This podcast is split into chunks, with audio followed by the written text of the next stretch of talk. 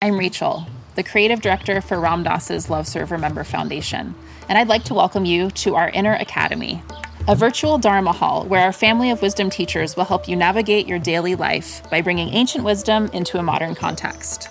With over 200 hours of audio and video teachings, meditations, and practices from teachers like Ram Dass, Krishna Das, Sharon Salzberg, Jack Kornfield, Roshi Joan Halifax, Joseph Goldstein, and many more the Inner Academy is your core resource for finding balance, presence, and navigating the ups and downs of your daily life. The Inner Academy has guidance for every step of your journey.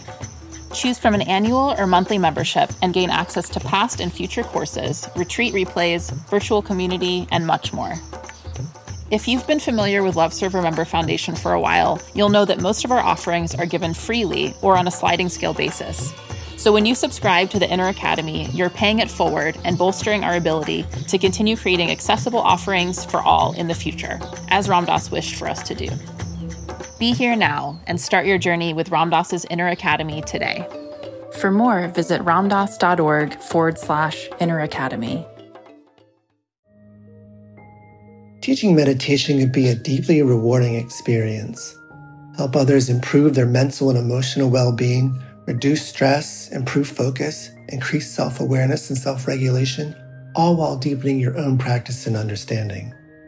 Join acclaimed author, Buddhist teacher, and Emmy Award winning musician David Nichtern on Tuesday, May 28th at 6 p.m. Eastern Time for a free online discussion on teaching meditation in Dharma Moon's renowned mindfulness meditation teacher training program. Get certified by Dharma Moon to teach meditation lead group practice sessions, and work with individual students. Visit dharmamoon.com slash be here now for more info and to reserve your spot for the free online event with David Nichtern on May 28th. Worried about letting someone else pick out the perfect avocado for your perfect impress them on the third date guacamole? Well, good thing Instacart shoppers are as picky as you are they find ripe avocados like it's their guac on the line. They are milk expiration date detectives. They bag eggs like the 12 precious pieces of cargo they are. So let Instacart shoppers overthink your groceries so that you can overthink what you'll wear on that third date. Download the Instacart app today to get free delivery on your first three orders while supplies last. Minimum $10 per order. Additional terms apply.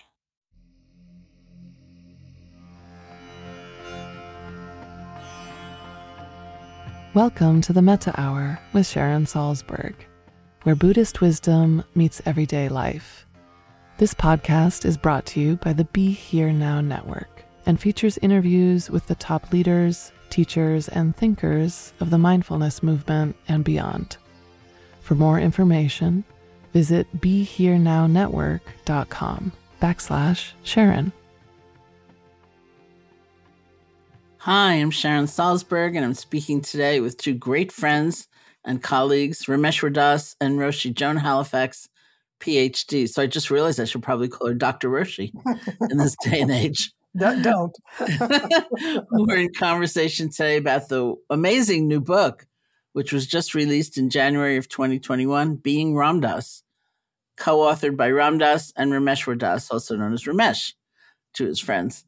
Ramesh has been navigating a spiritual path for 50 years. I believe Ramesh was actually known as Jim when he was at my very first retreat in January 1971. So that's correct. We've known each other a while. Uh, Ramesh met and I was known as Joan. yes, Dr. Joan. Ramesh met Ram Dass in 1968 and spent time with Neem Karoli Baba in India from 1970 to 1972. He's worked as an artist, photographer, environmentalist. if you'd on the bus, you would have joined us too. Oh, I know. That's a whole story too. Like, ah, maybe we'll get into that. you and I can both tell that story from different angles. like, Definitely. Uh, Ramesh has worked as an artist, photographer, environmentalist, and writer and collaborated on many projects with Ram Dass over the years, including the original Be Here Now. Also, here today for this podcast is my great friend Roshi Joan Halifax, PhD, who is a close confidant and colleague to Ram Dass throughout his life. Roshi is a Buddhist teacher, Zen priest, anthropologist, and pioneer in the field of end of life care. She's the founder, abbot, and head teacher of Upaya Institute and Zen Center in Santa Fe, New Mexico, a beautiful, beautiful place. She received her PhD in medical anthropology in 1973 and has lectured on the subject of death and dying at many academic institutions and medical centers around the world. Roshi is the author of several books, including her most recent title, the 2018 release Standing at the Edge. Welcome to the podcast, both of you. It's so great to be talking to you. Yeah, Sharon. It is uh, the, the miracle and, in a way, the silver lining of a very strange time in our world. Indeed. Um, so I have a, a hardcover copy of this book. I'm reading it on Kindle. And uh, does that have the photos in it? Uh, yes, Good. but it's it's a a giant book, and it's so beautifully produced. It's really fabulous. I mean the the photo on the jacket is yes unbelievable. It's just like it is loving awareness. So RD, how, how did you pick that uh, image of the many photographs of him?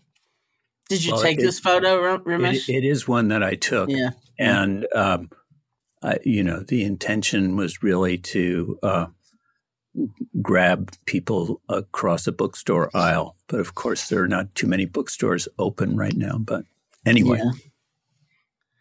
It's really gorgeous. So maybe uh, we could start. Ram Dass has played such a central role in each of our lives as a friend, a mentor, a colleague. Uh, maybe we could start with each of you sharing a little bit about how you first met RD. So, uh, you, Ramesh, were did you actually meet him when you were at Wesleyan as a student? Yeah, um, but Roshi met him earlier than I did. Oh, really? She knew him oh. when he was oh. Richard. Oh, let's start with Dr. Roshi then. Well, you know, uh, a long story, but in a few words, uh, I was married to Stan Grof, as uh, some of you know, who was a pioneer in the field of LSD research, particularly around issues um, related to death and dying, but also addiction. And also, you know, Stan worked uh, in Czechoslovakia with artists and um, uh, with psychotherapists. And so, uh, needless to say, um, uh, uh, Ram Dass and Tim were doing something the same, but also different, really different. So uh, Stan is, you know, at that time, and I think still has this incredibly curious mind and um, is open to everything. So we had this meeting with this uh, really uh, edgy, wild, uh, funny, super smart um, pioneer in the field, and that was Ram Dass. Mm. And you know, part of it, it, it, was around psychedelics, and part of it was around um, end of life. You know, he was really interested in states of consciousness, and had this uh, sort of uh, seed. Um, that was growing into a, a, a forest, if you will, inside of him that was related to uh, care of the dying. So it it I, I loved him. I have to tell you, you know, Stan is, you know, Stan's a really interesting person, but he he wasn't that much fun. And, we're still friends, by the way. uh, lifetimes later, but um, uh-huh. Ram Dass just was mischief. Uh-huh. absolute uh-huh. uh, total mischief. And I actually was, uh, uh, you know, around the Tim situation, Tim Leary situation. You know, Tim was he was uh, super mischievous, and the you know the feeling I had also he was mischief with danger. So um, uh-huh. I had a warier uh, relationship with Tim through the years. But with RD, it was just falling in love all of mm. the time mm. and you know wherever we met however we were you know teaching together wherever we were playing sitting at the breakfast table in maui uh, and you know every year i would propose to him and he would flinch I thought he accepted a couple of times. Well, no, the last time that I saw him, uh, he proposed to me and I flinched. yeah, it just, uh, anyway, our precious friend, gone, but very present. Very much so. So, Ramesh? Yes. Uh, well, I I only met Ram Dass. I hadn't met Richard. Right. Uh, right. I I was uh, at the first talk that he gave when he returned from India. Um, he had done his uh, master's degree uh, in psychology with uh, David McClelland, who Mhm. you probably both know also or knew, and um, um, people who had been students of Ram Dass were by then teaching psychology at Wesleyan, and they wrote to him. Uh, this is after he'd been uh, axed from Harvard, and uh, asked him to come speak at Wesleyan. And he got the letter at the uh, ashram in the Himalayas. So when he came back in um, uh, oh, early 1968, he um, uh, agreed to come talk at Wesleyan, and everyone was thinking we were going to get the uh, uh, better living through modern chemistry talk, hmm and instead I got uh, the guru from India. And uh, this guy, uh, you know, walks in, and this is uh, March and New England, frozen mud. and uh, he walks in barefoot in a white dress with a long beard. and he did not look like a Harvard professor anymore. And that talk um, uh, started at seven or seven thirty in the evening and went on until three in the morning. Oh my gosh. Um, and um, when I got to India two years later, or two and a half years later, um, I had the same feeling when I saw Maharaji, and it was so clear that he had come through Ram Dass. hmm Wow, so interesting. So, I mean, in in starting to read the book, it was, uh, it was so powerful for me in part because it's also the story of an era. You know, Ram Dass was a pioneer and embodied so much of that particular time, which which was such a a powerful, transformative time in in so many ways. And um, I thought of. Uh, obviously the psychedelics and consciousness exploration and India and uh, and later he was such a pioneer in working with people who were dying, working with people in prison, working with homeless people. For me, he was always the first one Yeah. doing that, Mhm. and and it was such a such a powerful sense reading this. It was like, oh yeah, that's like my youth, you know, and that's Yeah, that's the I mean, time in this country that was so important. It was also, you know, remember it was tremendous political upheaval, not Mhm. so unlike right now, but um, um, I, Sure, the had to war in get, Vietnam was going on. I had to get out of the draft before I could go to India, Oh wow! which I did. I, I got a Psycho 4F. oh yeah. I, I hesitate to ask her how you did that, but Well, why don't you tell us, Ramesh? So uh, I did get some uh, letters from uh, various, I, I cultivated various shrinks to uh, get myself certified. But um, by then I had been studying with uh, Ram Dass and learning yoga and uh, some meditation. So um, uh, I was, uh, I got called and I went for a physical and um, I'm standing around in my uh, underwear uh, with my mala beads uh, for the pretty much all day, praying and doing Ram uh, mantra with great intensity. and the shrink was the last person you get to in the line. And I think the um, the guy who was uh, doing that um, uh, job was probably you know someone who was doing his uh, some medical student who was doing his alternative service as a uh, a draft board shrink. Mhm. And uh, by the time I got there, I could barely see him. I mean, I was pretty uh, out there from doing mm-hmm. mantra with that intensity for that amount of time, which um, I'm I am not the most assiduous uh, sadhu, mm-hmm. and uh, uh, anyway, so uh, he he wrote uh, one Y, which was the preliminary to four F, which means you go after the women and children. Oh, oh gosh! So I was certified uh, crazy, and I could go to India. So in between, were certified crazy. I still am. Yeah, in between meeting meeting Ram Dass at Wesleyan and uh, av- avoiding the draft, um, since you say uh, your bio says you worked with him on Be Here Now, you must have developed. I, I had a very, I had a minor role on Be Here Now. I mean, I did uh, photographs and some of the uh, mm-hmm uh, remote work on it to um, uh, put together the package. You know, it was in that pizza box from yeah. Lama Foundation yeah. originally. Yeah.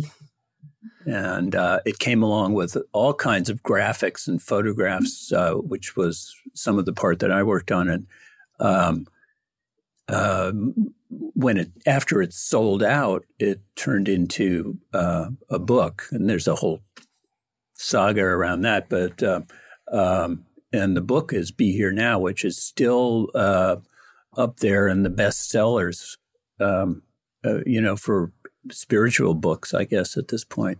It's amazing. It's uh, just uh, keeps finding new generations of seekers. Mm-hmm. It's fantastic. So, after meeting Ram Dass at Wesleyan, did you follow him to New Hampshire or something?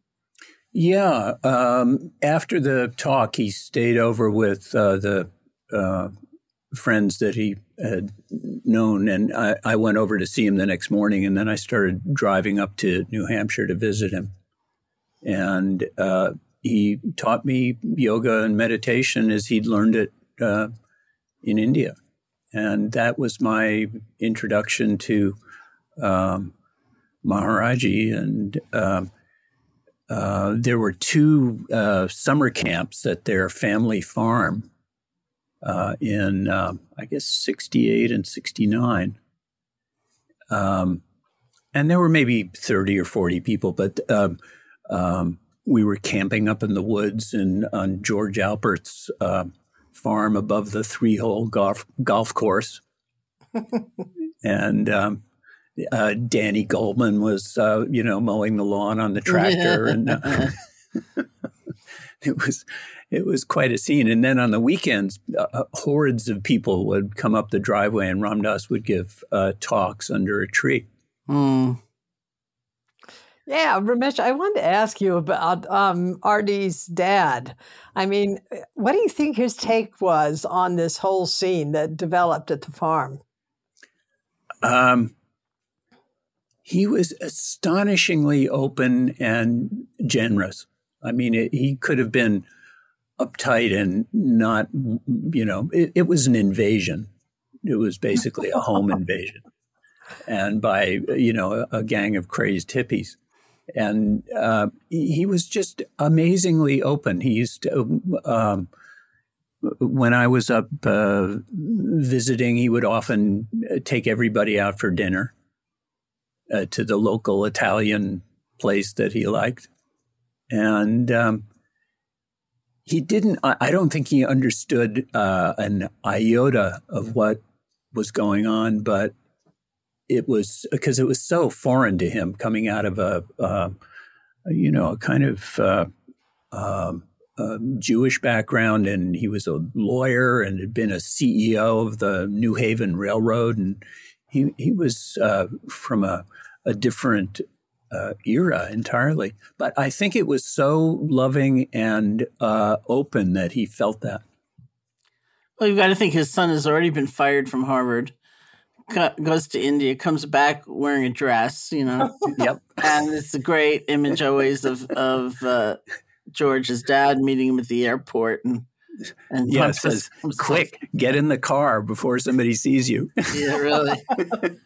and then you know just these hordes of people arriving and uh it, it's i should also say it was a time of such huge turmoil in the country you're right like the war in vietnam was going on there was the draft which was a terrifying proposition. There was, um, you know, it's almost like th- these breakthrough times with all the uh, the stress and the alienation and, and families, and it was just like a lot going on. And then there were these respites, you know, like like that farm, which was a family farm, and uh, where people apparently would go and uh, do headstands and things like that. Yeah, that, that there uh, there is a little bit of uh, uh, footage from that summer.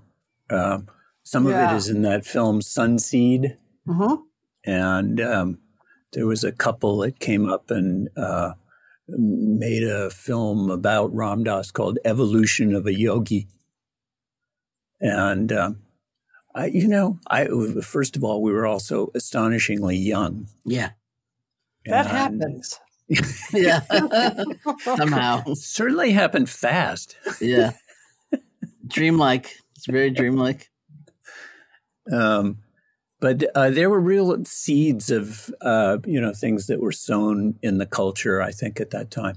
Oh, and uh, one of those summers was the summer of uh, Woodstock, which was yeah. only a few hours away. Mm-hmm and a couple of people defected for the weekend to to go to Woodstock. To go to Woodstock, yeah. But it's almost as though the scene at the farm prefigured Woodstock. Yeah. Well, on a personal note, I would like to say I was at Woodstock. Um, really? Um, yes, indeed. But I was not at the farm. Uh, did, uh, did yes, you get the, breakfast in bed from Wavy Gravy? Yeah, I did mud? in the mud. Yeah, absolutely. Um, no doubt about that. I mean, he, he saved us. He fed us.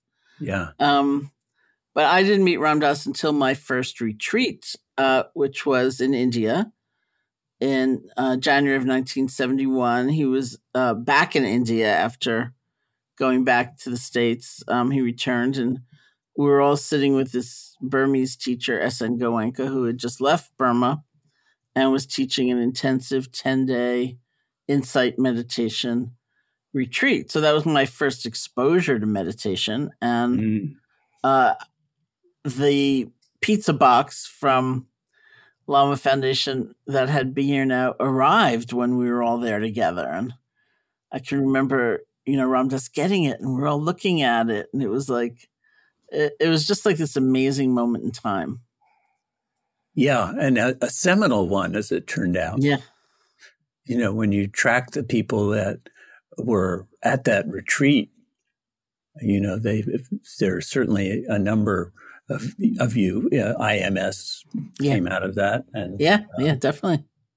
Um, Mirabai's work, Mirabai yeah. Bush was yeah. there, and uh, Danny Goleman's uh, managed to do his uh, um, Harvard thesis on meditation coming out of that retreat. Yeah.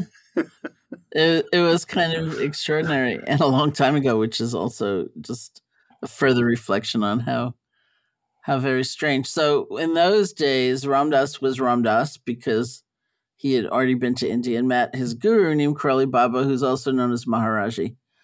Um, and what do you think the thing, Ramesh, is like? Uh, as I've heard and read in the book, when when Maharaji told Ram Dass to leave India, you know, two years prior to to our meeting or, or however long ago that was. And he said, Don't tell anyone about me. And then Ram Dass proceeded to tell everyone about him. well, he, he, was sort of, uh, yeah, I mean, he was treading carefully on the boundaries of that. Uh, and um, he, um, he couldn't talk about anything else, for one thing. But he didn't give people Maharaji's name or where he was. Mm-hmm. Oh, interesting. And, uh, some people figured that out for themselves, and um, mm-hmm. uh, he allowed um, uh, me and uh, Krishna Das and Danny Goleman to write to um, the guy who had been his translator when he first met Maharaji, mm-hmm. KK uh, Sah, Krishna Kumar Sah, who was this very sweet uh, mm-hmm. Indian. Um, who they, he and Ram Dass remained uh, almost like brothers and mm-hmm. uh, Guru brothers, really. And didn't uh, he died just a month after Ram Dass. Yeah. Mm-hmm. But uh, so we wrote to KK, and KK took our letters to Maharaji, mm. and um, um, we later found out that uh, when KK put the letters in front of Maharaji and explained what they were, and Maharaji said, um, "What do I have to do with these people? Tell them not to come." and KK interceded.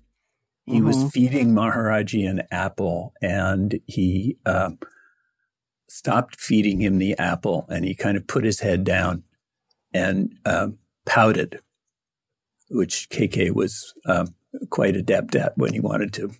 And he, uh, Maharaji said, okay, finally saw that KK was disturbed and said, all right, what's the matter?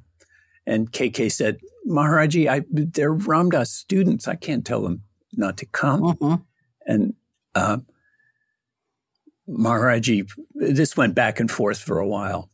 Uh, and uh, finally, Maharaji said, okay, tell them anything you want. And, and KK wrote to us and said um, something uh, along the line of, um, Maharaji does not encourage anyone to come, but his doors are always open. Oh, nice. that was a mistake. and that was all we needed. oh, gosh, that is so gorgeous. You know, uh, Ramesh, in reading this book, which, by the way, I want to mention again, is a beautiful physical object. I, I mean, you know, you you hold it you look at its cover, the feeling uh, of the whole presentation of the book is just just wonderful. Oh, I'm so but, glad to hear that. But I want to say, reading it is something else. Um, you know, I, I, am in awe of how you were able to um, draw these stories out of RD, who was so seriously aphasic um, yeah. You know, uh, how did you do that? Uh, you know, the, the gaps between thoughts and words were uh, not insignificant. Mm-hmm. Yeah, I love what Wavy said about him that he used to be the master of the one liner and he became the master of the ocean liner. yeah, well, it was a long uh, process. And uh, I, um, certainly used it as an excuse to spend more time with him. Mm-hmm. Um, and that occurred over about uh, 10 years. And uh, honestly, I, I talked him into doing it because he didn't really want to. Oh, really? You know, mm-hmm. He's Mr. Live in the moment, be here now. Uh, you know, looking back at the past was not mm-hmm. Uh, really uh, on his um, main menu. Uh, but um, we got around to uh, seeing it as a project where he could look back at his life through Maharaji's eyes. Mm-hmm. That was kind of the tact that we took with it. And um, as we got into it, I think he found it really um, um, valuable as a way of um, kind of not just excavating his past, but of, of releasing it hmm. especially some of the old family stuff that he had kind of, you know, n- not dealt with entirely. Mm-hmm. And when we went back through some of the, um, um, you know, really um, crucial experiences, like his first psilocybin trip and meeting Maharaji and um, uh, his mother's death, um, he really found uh, a, a, lot of new uh, territory in those experiences, and and I think a different um, uh, view of them in some ways that uh, um, were very insightful, and um, I think he enjoyed that process. I mean, we had a great time doing it together um, we laughed a lot. It was I, I don't know if that comes through very well, but you know, in reading the uh, the about his trips, so to speak, I mean, I I actually felt like I was experiencing a contact high. It was it was really fascinating, you know, to um, uh, be in his do you know this kind of perspective taking or mind reading or sort of empathic resonance mm-hmm. with him and you know suddenly um, you know i felt like i was tripping mm. re- re- reading you know not only the the arc of the experience but also you know uh, you just did, Ramesh, such a masterful job of uh, bringing a, a, coherent language into uh, this, um, you know, into his expressions. So um, it's it's. I think it's a remarkable book. I mean, it's so evocative. You know, you could really. I felt like uh, not only, you know, I went on his trips, but I also, which you, you did know, a bit anyway well, that's true, but also, uh, you know, reading this this, this particular um, uh, narrative that uh, you crafted with him um, was compelling. It's, it's brilliant, I have to say, totally brilliant. You know, and delving into his parents' lives, and you know, also uh, how he somehow, you know, was able to um, and also again through your relationship with him, um, evoke his mother's uh, internal experience. Mm. Because he's talked so often about her, almost like the Dalai Lama speaks about his mother. But um, you know, there was another side to her, which uh, I hadn't really been in touch with until I read the book, and I thought, oh yeah, there's a much wider spectrum of of life experience of light and darkness in um, his relationship with his mother and what her mother what his mother's experience was yeah i think that you know i i don't know even what he experienced of some of that but it it uh, clarified things about his mm-hmm. uh, character to me uh, also as we were going through that. I mean, especially his relationship with his mother.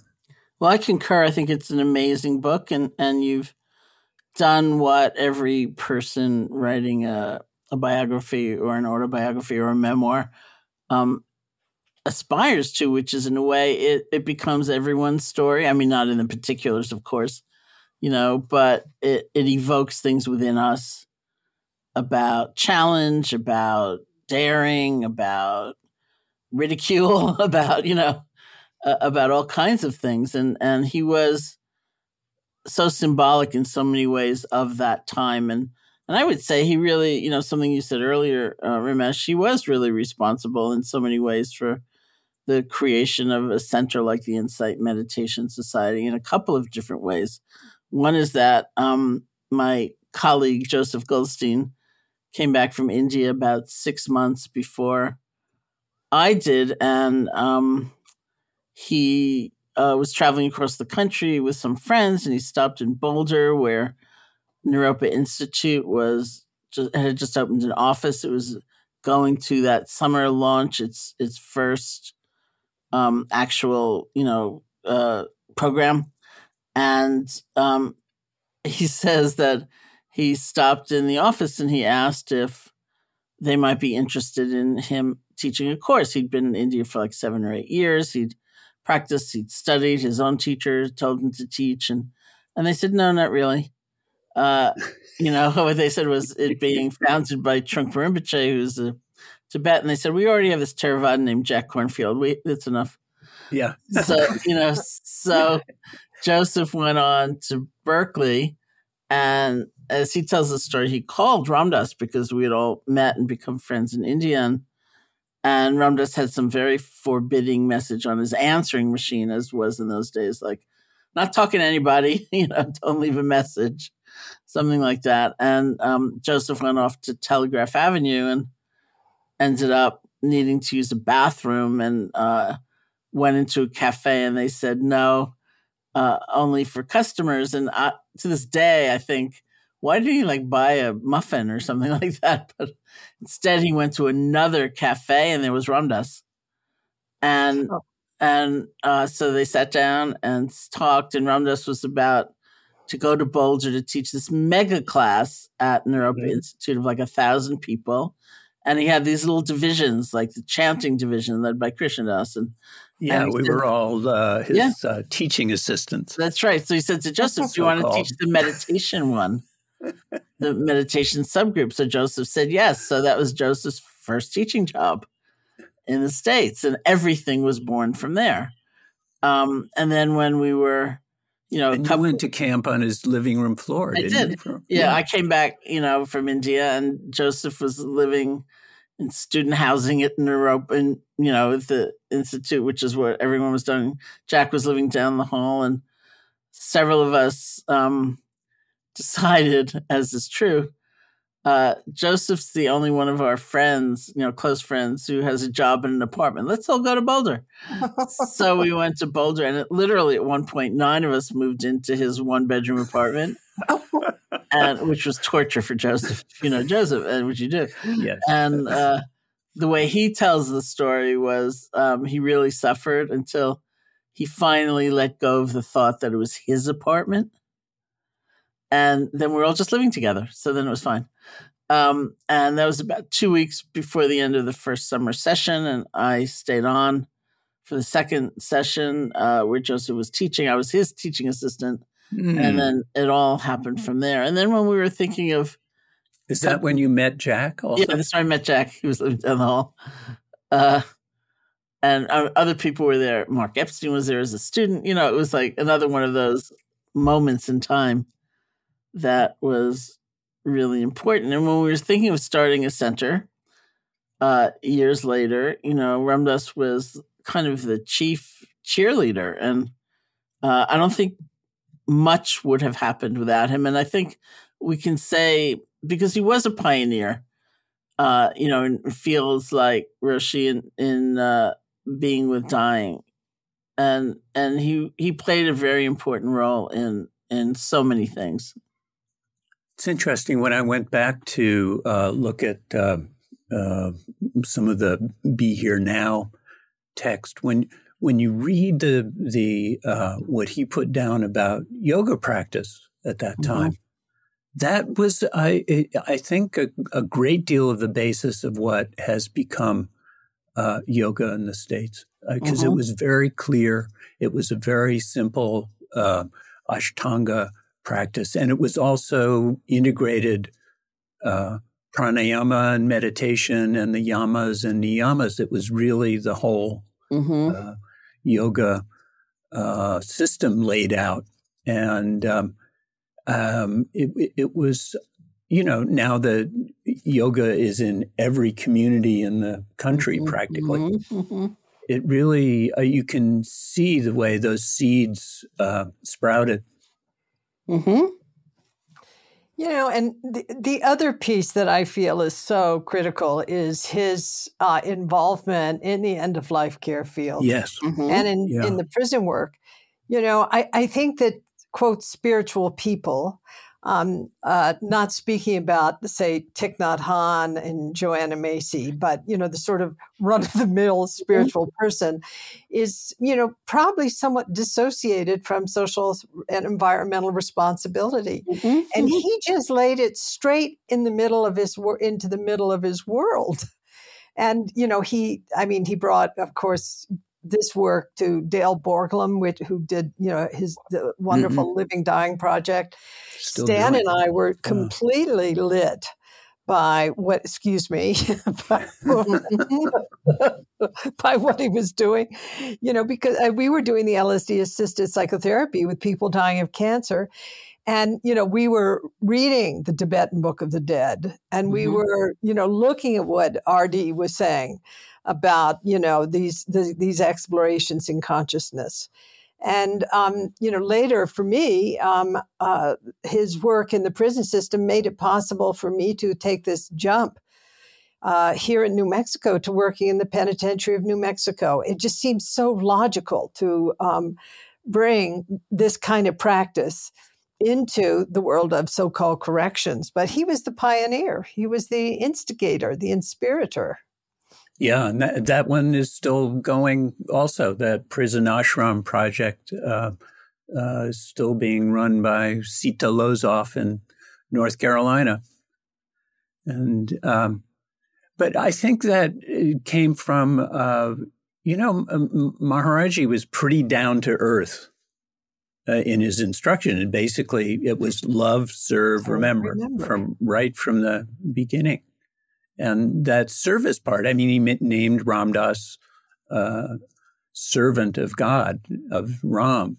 And uh, we're all in the, you know, all the dasas are mm-hmm. in the servant class. yeah, and, it's, uh, you know, it became a, not just a social meme, but a global meme you know, was and it wasn't just for you know the Neem Karoli Baba Ram Dass clan, so to speak. I mean that. Yeah, uh, no, that that quickly vanished into know, oblivion because Ram, Ram Dass was so eclectic. Yeah.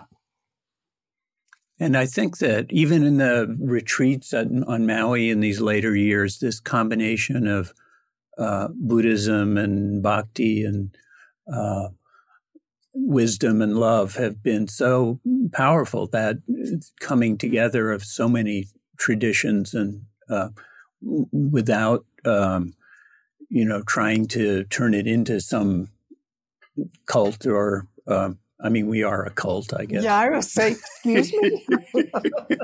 I'm happy to be in that cult. what did Bhagavan Das at one point called it the Naked Mind Sect. Oh, that's nice. Oh my gosh. So I'm curious, Ramesh, you know, what is the one thing that um, got left out of the book that you wish had been in there? Ah. Um, hmm. Hadn't really thought about that one.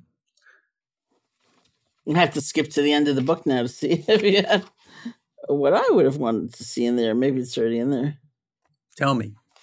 Well, you know, uh, one of the um, striking experiences, which I actually quote a lot these days, of being in Maui, which is where Ram Dass moved ultimately after his stroke and, and didn't really leave, and uh, except I guess months right toward the end of his life. But um, uh, and he we would you know co-teach these retreats and uh, in those years, those those last years, he was so made of light and so transparent, and mm-hmm. um, and it was it was just awesome, you know. Given uh, as Joan's said, Roshi Joan's said his you know his aphasia was significant, and he was somebody who'd had really like a golden tongue. This was his magical power. Was his ability? Yeah, he was a storyteller.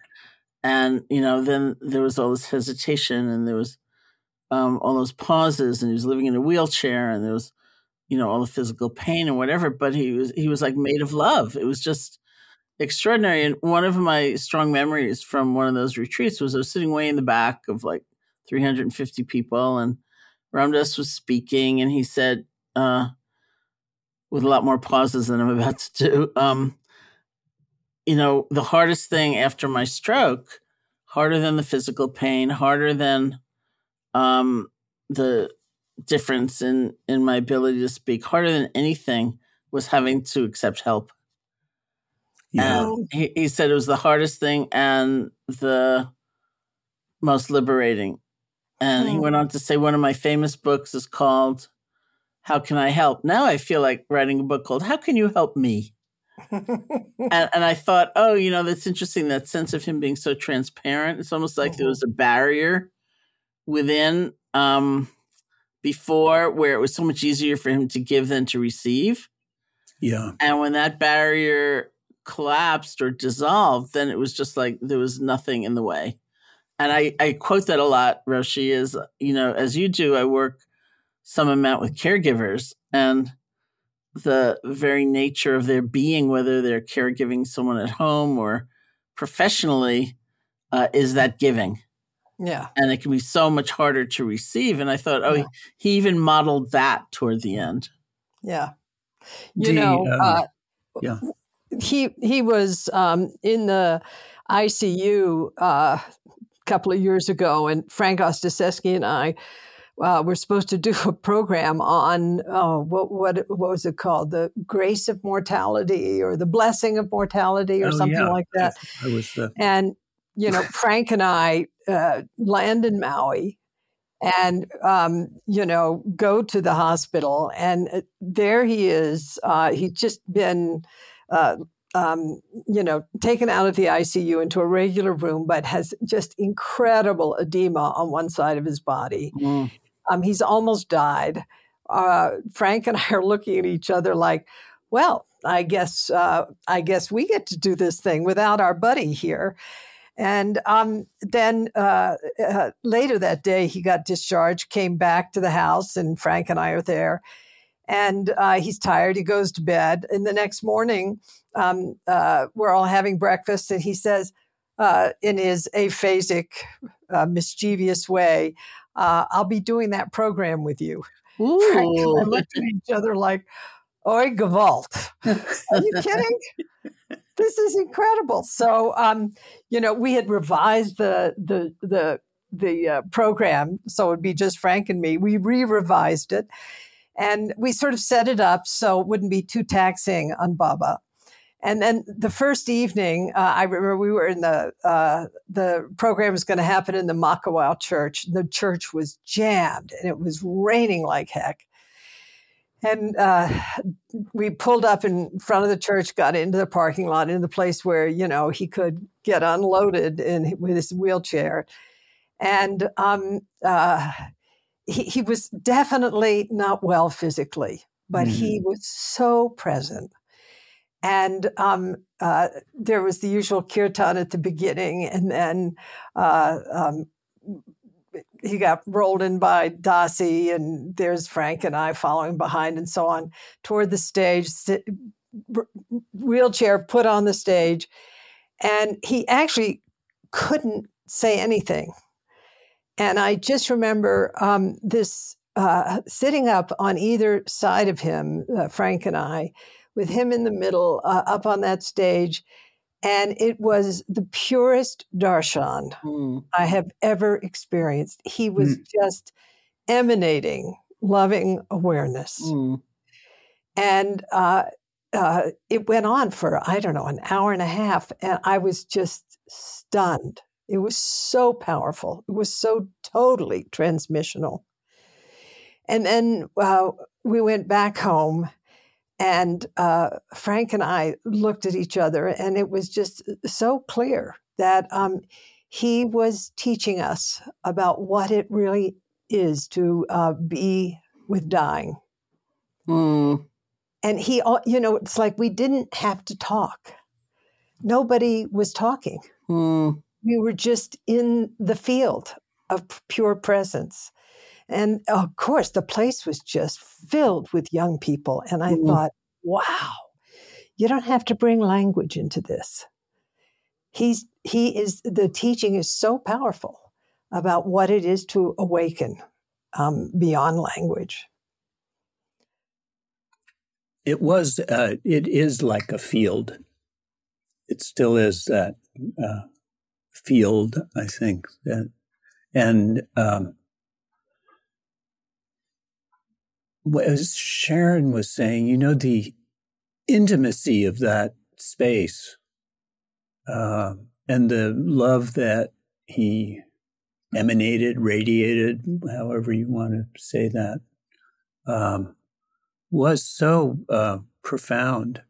The um, intimacy that was between him and his caregivers so that I think they often felt like they were receiving more even than they were giving, even though they were mm-hmm.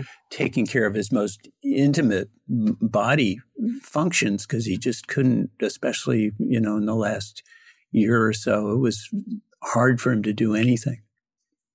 And he was, um, but that acceptance and that openness to where he was, I, I, uh, I think I was uh, uh, at at the end of the book. I was quoting the uh, end of the Heart Sutra that the form is the form of the formless. Mm-hmm. The formless is no other than form, and he was living in that. Mm-hmm. Um, you know, yeah. Ramesh, I am so grateful you included this uh, last photograph in the book and the last photograph of him before he died, of him, if you will, pointing, was it to Baba or to heaven or to space? It is such an incredible image. Yeah, I love that one. Uh, it's I don't know whether he's pointing or it's the the subek, the all one finger. The uh, you know you can take that however it comes to you. Hmm. Well, he's he's just translucent, but he's yeah. in that image. But one of the things is you can I mean he has you feel that he has merged with boundlessness. Yeah. Mm-hmm. He's merged with space he's in the ah, the very last uh, syllable of the Heart Sutra. Wow. And on that note, uh, Ramesh, I'm wondering if you would um, be able to lead us in a short meditation practice, sort of based on Ram Dass's transmission to us all. Well, I'll give it a try. It's going to be, um, as he often did, just winging it. And uh, let's see if he uh, wants to uh, join us. Um, you know his his uh, the meditations that he led uh, toward the end were just um, he started out with uh, I am loving awareness. And um, over time, it began to uh, continue to evolve into just the I am kind of disappeared, and it was just loving awareness. Uh-huh. And love and awareness. I think those two um, parts of his being that that incredibly uh, wise, conscious um, being who had been through uh, psychology and psychedelics and Indian philosophy and such depth, and then had come to rest in the heart. So as we uh, sit together, let's just uh, let our mind sink into the heart. And if you want to come into your breath around the center of your chest and the diaphragm, then just allow yourself to relax into that, uh, into the rising and falling of the breath. And just be with it. And let yourself rest in that heart space. And in, in that uh, merging into love. That was the place that Ram Dass was absorbed into. And uh, what he was calling the ocean of love.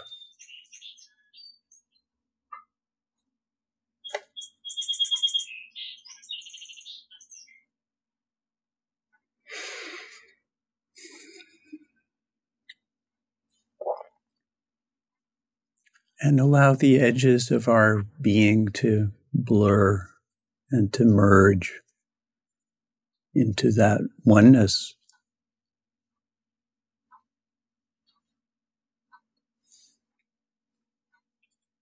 That oneness that we all share, that heart space.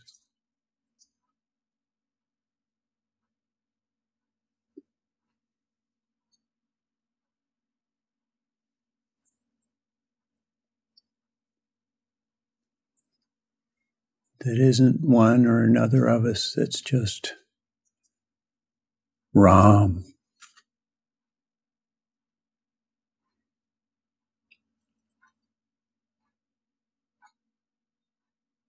The great heart space, the heart mind, where we're just the breath. What Maharaji said of uh, Hanuman at one point. He said he's the breath of Ram.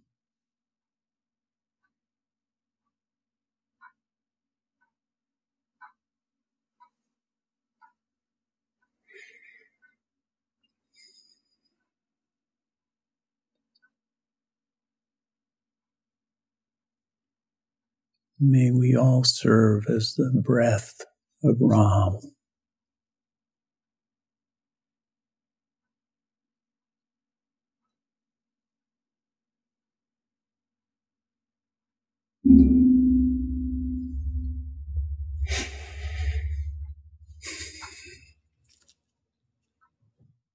Well, thank you so much, uh, both of you, for joining me today, and Ram Dass, who came by, no doubt. Um, to learn more about the book, Being Ram Dass, you can visit www.beingramdas, that's www.beingramdass.com, or find yourself a copy wherever books are sold. And a big thank you to all of you who've been listening. This has been the Metta Hour podcast from the Be Here Now Network. May you be safe. May you be happy. May you be healthy. And may you live with ease. Hey, folks. Thanks for listening. To learn more about Sharon and her ongoing teaching schedule, as well as online courses and a free guided meditation, check out her website at sharonsalzberg.com.